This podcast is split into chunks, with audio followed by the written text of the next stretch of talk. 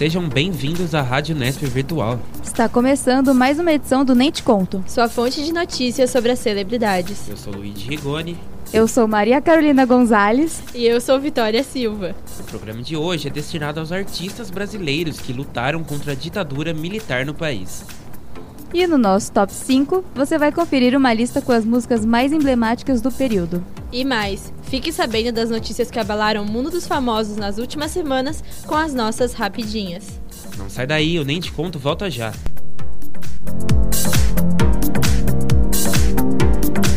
Estamos de volta. Barracos, protestos e até casa de polícia. As rapidinhas de hoje estão imperdíveis. Bora! Lollapalooza 2019.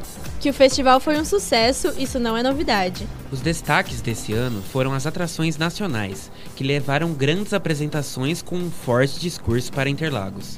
Artistas como Duda Beat, Letrux, BK, Gabriel Pensador e Liniker exibiram mensagens como 64 foi golpe sim, fora Bolsonaro, liberdade para Renan da Penha e Marielle presente.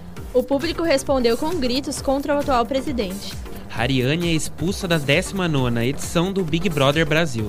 A Sister foi desclassificada do reality após análise de imagens comprovar que houve agressão contra Paula, participante que disputará a final.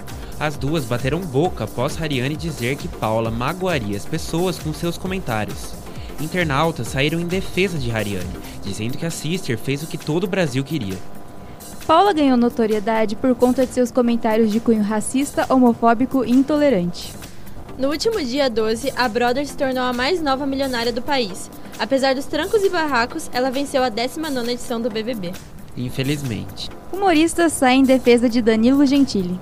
O apresentador do The Noite foi condenado pela justiça a pena de 6 meses em regime semiaberto, por injúrias contra a deputada Maria do Rosário, do PT. Gentili ganhou apoio de outros humoristas, como Tom Cavalcante, Marcelo Tas, Oscar Filho e Dani Calabresa. Jair Bolsonaro também prestou apoio. Em 2014, o presidente disse a Maria do Rosário que só não a estuprava porque ela não merecia, era feia e não fazia o seu tipo. Netflix divulga trailer do documentário de Beyoncé.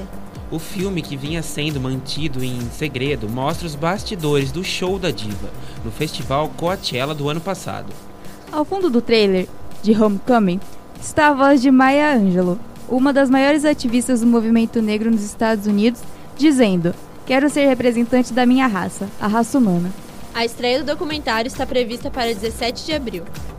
O grupo de rap Racionais MCs planeja a turnê nacional de 30 anos de carreira. A turnê vai passar por 8 cidades brasileiras, com início em Brasília, no ginásio Nilson Nelson, e vai terminar em São Paulo, no Credit Card Hall. O quarteto original, formado por Mano Brown, Ed Rock, KLJ e Ice Blue, prepara uma setlist com clássicos como Diário de um Detento, Homem na Estrada, Jesus Chorou e Negro Drama. A turnê começa no dia 9 de junho, mas ainda não foram divulgadas informações sobre a venda de ingressos. Ufa, esse mundo dos famosos não é mole não. No próximo bloco você acompanha o nosso Top 5. Não sai daí, eu nem te conto, volta já.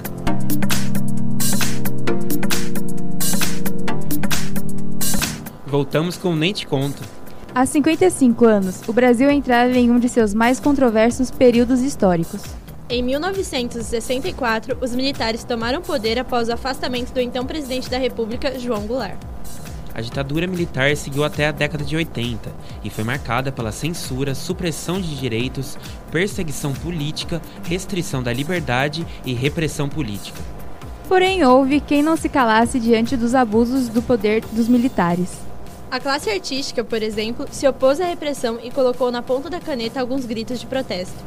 No Top 5 desta edição do Nem Te Conto, a gente mostra as músicas mais emblemáticas do período. Em quinto lugar, Cálice, de Chico Buarque e Milton Nascimento. A música é um clássico e ainda é símbolo de resistência nos dias atuais. A letra faz alusão a um diálogo bíblico entre Deus e Jesus, para dizer que o silêncio deve ser evitado por aqueles que lutam a favor da democracia. A composição também faz uma grande crítica à censura e às torturas feitas pelo governo da época. Em quarto lugar vem Alegria, Alegria, de Caetano Veloso. A canção marca o início do tropicalismo e faz críticas à censura nas universidades e à alienação da cultura. Composta durante os anos de chumbo, período de maior repressão da ditadura, A música representa a luta dos estudantes para que a população tivesse acesso ao conhecimento. Além disso, Alegria Alegria também critica a alienação causada pela cultura importada dos Estados Unidos. Em terceiro lugar está O Bêbado e o Equilibrista, de Elis Regina. Conhecida como Hino de Anistia, a música de Elis fala sobre perdão aos perseguidos pelo regime. A canção também faz alusão às esposas do operário Manuel Fiel Filho e do jornalista Vladimir Herzog, mortos durante a ditadura. Em segundo lugar, Apesar de Você, do mestre Chico Buarque. Um dos artistas mais censurados pelo governo militar, Chico Buarque compôs a letra da canção para criticar a falta de liberdade artística durante os anos de chumbo. Para driblar a censura, Chico canta sobre uma briga de casal. O disfarce deu certo, e a música conquistou as rádios brasileiras, levando às casas de todo o país uma crítica velada ao regime. Ficou curioso para saber quem está no primeiro lugar? Aqui no Nem Te Conto não há mistério. Em primeiríssimo lugar está Para Não Dizer Que Falei de Flores, de Geraldo Vandré. A música se tornou um hino da luta contra a repressão, porque encorajava o público a se unir e resistir à violência e opressão. Vamos ouvir um trechinho?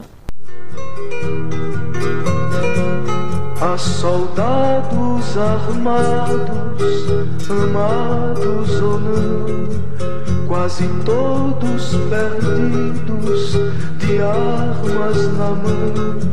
Nos quartéis lhes ensinam uma antiga lição, de morrer pela pátria e viver sem razão. Vem, vamos embora, que esperar não é saber. Quem sabe faz a hora, não espera acontecer. Ai, gente, a edição tá pesada hoje.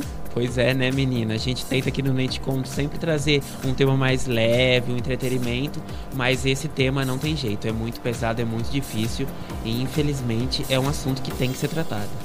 Mas é muito importante, né, levantar essa questão da ditadura militar nos dias atuais, por conta do governo que a gente está passando, né, e dessas celebrações também do atual presidente, para sempre mostrar que a arte tem esse lado crítico, né, que é muito importante, é uma forma de manifestação política muito importante, muito pertinente no nosso país.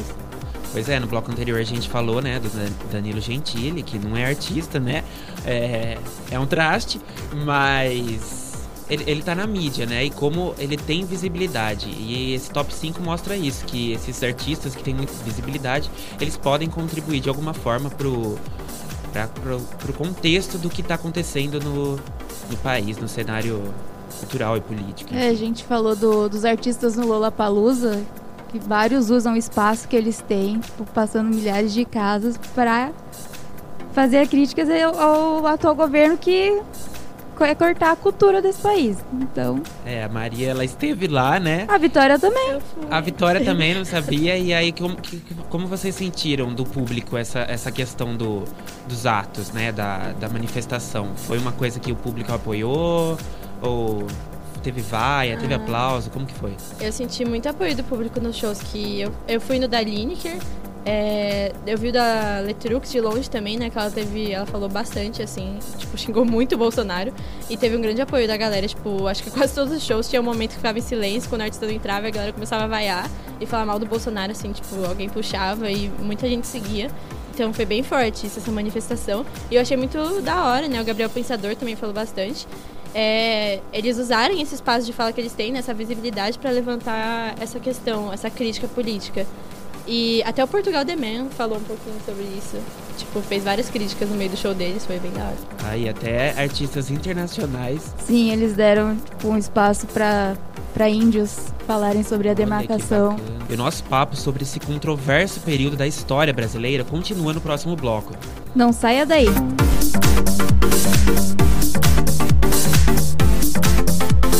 Estamos de volta. Nesse bloco, o Nem Te Conto homenageia figuras cruciais na luta contra a repressão política.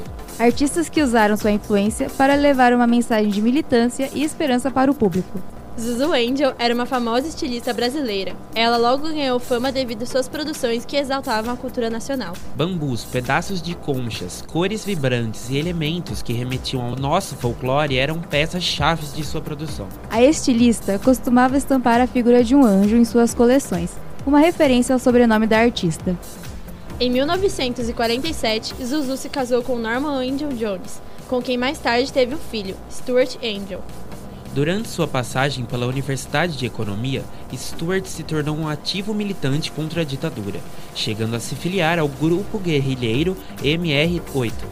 Em 1971, Stuart foi preso, torturado e morto pelo Centro de Informações da Aeronáutica. Na época, as autoridades o declararam como desaparecido. A partir daí, começa a luta de Zuzu. A mãe não conteve esforços para recuperar o corpo de seu filho, realizando diversas manifestações. No mesmo ano do desaparecimento de seu filho, Zuzu chegou a organizar um desfile com ares de protestos na Embaixada do Brasil em Nova York. O evento causou grande choque, já que na época a lei brasileira proibia qualquer crítica ao governo. O momento pelo qual Zuzu passava começou a ser refletido em suas produções. O anjo que Zuzu estampava em suas roupas passou a aparecer amordaçado e ferido, junto com manchas vermelhas nos vestidos da estilista. Diversas outras manifestações foram organizadas pela estilista, até que em abril de 76, Zuzu teve um fim trágico. A estilista sofreu um acidente de carro que tirou a vida de Zuzu instantaneamente. Uma semana antes, Zuzu tinha deixado com Chico Buarque um documento, no qual dizia que se morresse por acidente teria sido obra dos assassinos de seu filho. E de fato, em 1998, a Comissão Especial dos Desaparecidos Políticos julgou o caso. No documento liberado pelas autoridades, duas testemunhas afirmaram ter visto o carro de Zuzu ser fechado na estrada e jogado para fora da pista. Elis Regina é uma das cantoras brasileiras mais reconhecidas nacional e internacionalmente. Nascida em Porto Alegre, Elis começou sua carreira bem cedo, aos 11 anos de idade, em um programa de rádio. E a partir daí, a cantora não parou mais. Sua carreira foi alavancada e Elis Regina chegou a ser considerada como a maior cantora do Brasil por Caetano Veloso. Apesar do sucesso, os anos de chumbo não pouparam Elis Regina e aqueles que a cercavam. Muitos de seus amigos foram perseguidos e isolados. Elis encontrou na sua música uma forma de protestar e criticar as decisões públicas. Em 79, Elis participou de uma entrevista na qual deu uma declaração polêmica. Ela chamou os governantes do país de gorilas. Elis também teve um papel importante na campanha da anistia, que pretendia trazer os exilados políticos de volta ao Brasil. E é impossível falar do papel de Elis sem lembrar de O Bêbado e Equilibrista, hino usado para receber de volta todos os exilados da ditadura. Infelizmente, Elis nos deixou ainda muito jovem. Com 36 anos de idade, ela faleceu devido a uma overdose. Agora vamos falar sobre um dos mais famosos cantores da MPB. Caetano Veloso também foi um importante militante contra a ditadura. Caetano nasceu em 1942 na cidade de Santo Amaro, na Bahia. E para quem não sabe, o cantor é irmão de outra lenda da música brasileira, Maria Bethânia. Foi com as participações nos discos da irmã que Caetano ficou conhecido, até lançar seu primeiro álbum solo, em 1977. E nesse mesmo ano, o cantor participou no terceiro Festival de Música Popular na TV Record. Caetano ficou em quarto lugar no festival. A partir daí, o sucesso veio rápido. Junto com outros grandes nomes da MPB, como Gilberto Gil, Os Mutantes e Tom Zé, Caetano Veloso lançou o disco Tropicália, que deu início ao movimento do tropicalismo. O tropicalismo era um movimento que afetou diversas formas da arte brasileira, incluindo música, cinema e artes plásticas. Esse movimento tinha como característica principal a crítica à ditadura militar. Outra manifestação famosa de Caetano contra o regime militar é a música Proibido Proibir. Não demorou muito até o regime militar censurar as músicas de Caetano Veloso, chegando a recolher seus discos das lojas. Mas a situação ficaria ainda pior. Em dezembro de 68, Caetano e Gilberto Gil foram presos, acusados de desrespeitar a bandeira nacional. Caetano foi solto depois de 2 meses exilado na Inglaterra. Caetano só volta para o Brasil em 1972, após o final da ditadura. O cantor foi recepcionado por João Gilberto, uma de suas maiores inspirações, e Gal Costa. O emocionante encontro chegou a ser transmitido pela TV Tupi. O cantor continua na ativa, ele ainda produz e chegou a gravar com grandes nomes da atualidade como Anitta. Aproveitando que já comentamos sobre Gilberto Gil agora há pouco, vamos falar um pouquinho mais sobre a trajetória desse artista. Gilberto Gil nasceu em 1942, em Salvador. Desde muito novo, o artista cantava e tocava para seus amigos e familiares e chegou a fazer parte do grupo musical Os Desafinados. Em 61, ele foi aprovado no vestibular de administração e foi aí que teve maior contato com a música, trilhando seu caminho até o reconhecimento nacional. Em dezembro de 1978, Gilberto Gil foi preso pela ditadura, junto de Caetano Veloso, como já te contamos mais cedo. Ao sair da cadeia, Gilberto Gil também foi exilado na Inglaterra. Fora do país, o cantor lançou a música Aquele Abraço, na qual ele se despede do Brasil. Em 1972, Gilberto Gil volta ao Brasil, onde se reencontra com sua família e começa uma turnê pelas capitais do país. Outro artista que não poderia ficar de fora do nosso programa hoje é Chico Buarque. Ele nasceu em 1944, no Rio de Janeiro. O cantor chegou a cursar 2 anos de arquitetura na USP, mas desistiu do curso para poder se dedicar inteiramente à carreira de cantor. Chico começou sua carreira competindo em festivais de música brasileira que eram transmitidos na televisão.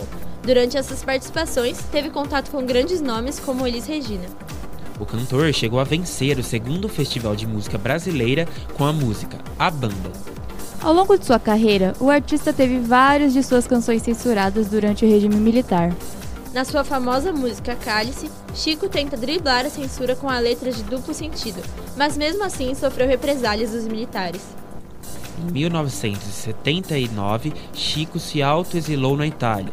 Ele chegou a voltar ao Brasil com um nome falso, na esperança de driblar a perseguição dos militares. Hoje em dia, Chico continua acompanhando o cenário político brasileiro e produzindo críticas contra a escalada do autoritarismo. Gente, esses são só uns nomes famosos, porque tem muitos outros que foram perseguidos, foram mortos pela ditadura e... Pois é, esses foram os que acabaram ganhando mais fama, mais notoriedade, mas são infindáveis os nomes que não caberiam aqui no programa, mas que é muito importante a gente conhecer e destacar sempre que possível, né? Por causa daquela questão do que a gente já comentou, do papel da arte na política, enfim, no cenário contemporâneo. Além da música, tem também no cenário da literatura, né? Foi muito forte esse protesto e muitos escritores famosos também se exilaram, como Monteiro Lobato, é um nome muito forte, que foi exilado durante esse período. Então, é esse papel da arte no geral, né? Que tem de protesto, enfim, de dar voz para as pessoas, para a população nesses momentos de repressão. E a repressão chega até a inspirar mais a produção de artes, então... Acho que no momento atual, talvez não seja tão difícil assim você falar a sua opinião, tanto que a gente comentou aqui dos artistas que falaram no Lollapalooza, tipo, não cortaram a transmissão imediatamente. E também como é importante a posição de muitos artistas, porque eles têm um espaço e eles não aproveitam. Não querendo citar nomes, mas já citamos aqui um. Citando alguém. Principalmente nesse período que a gente vive agora, né, de internet, eu acho que é mais fácil, assim, o artista se posicionar sem... que é uma via de mão dupla, né? Se ele se posiciona, ele recebe muito ataque, mas se ele não se posiciona também, ele passa como um em cima do muro, mas não tem o que fazer, né? A gente já discutiu isso no programa várias e várias vezes, daquele artista, aquele que vocês estão pensando, essa mesma... Essa mesma. E não tem o que fazer, gente, é dar cara a tapa e mostrar de que lado você tá, porque infelizmente a história se repete, né? E esse programa é pra relembrar isso, pra mostrar que o cenário político ele vai e volta e talvez esteja voltando ou já voltou, então é importante ficar esperto. E apesar dessa artista em específico não se posicionar ou usar o poder dela pra, né, dar voz às pessoas... Tem muitos que se posicionam bem explicitamente através das músicas. Francisco Alombre é uma banda que se posiciona muito, tem até uma música que chama Bolsonada. E, enfim, é bem explícito, né, o protesto. O Gabriel Pensador também fez um rap no Lollapalooza, na música Matei o Presidente, contra o Bolsonaro. Então é muito bom, né, ver que por outro lado tem essas pessoas que não se preocupam com os ataques que vão sofrer e se posicionam firmemente contra tudo que está acontecendo na situação política atual.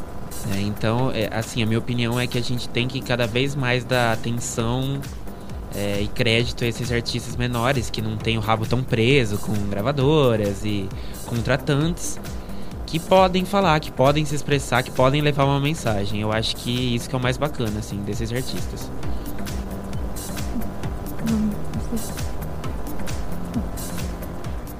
Ai, gente, a gente poderia ficar aqui por horas e horas comentando porque esse assunto rende, mas infelizmente o Nem Te Conto de hoje está chegando ao fim. Queremos agradecer aos nossos repórteres Leandro Gonçalves, Maria Carolina Gonzalez e Felipe Gualberto, ao editor de som João Pedro Voltarelli, editora-chefe Flávia Gasparini e roteirista Luiz Rigoni. Por fim, agradecemos a você, ouvinte, por nos acompanhar em uma edição tão significativa como essa. Se você quiser ficar ligado nas últimas novidades sobre o Nem Te Conto, é só nos seguir no Instagram. Nosso usuário é @NemTeContoRuvo. Eu sou Luiz Rigoni. Eu sou Maria Carolina Gonzalez. E eu sou Vitória Silva. Até a próxima edição.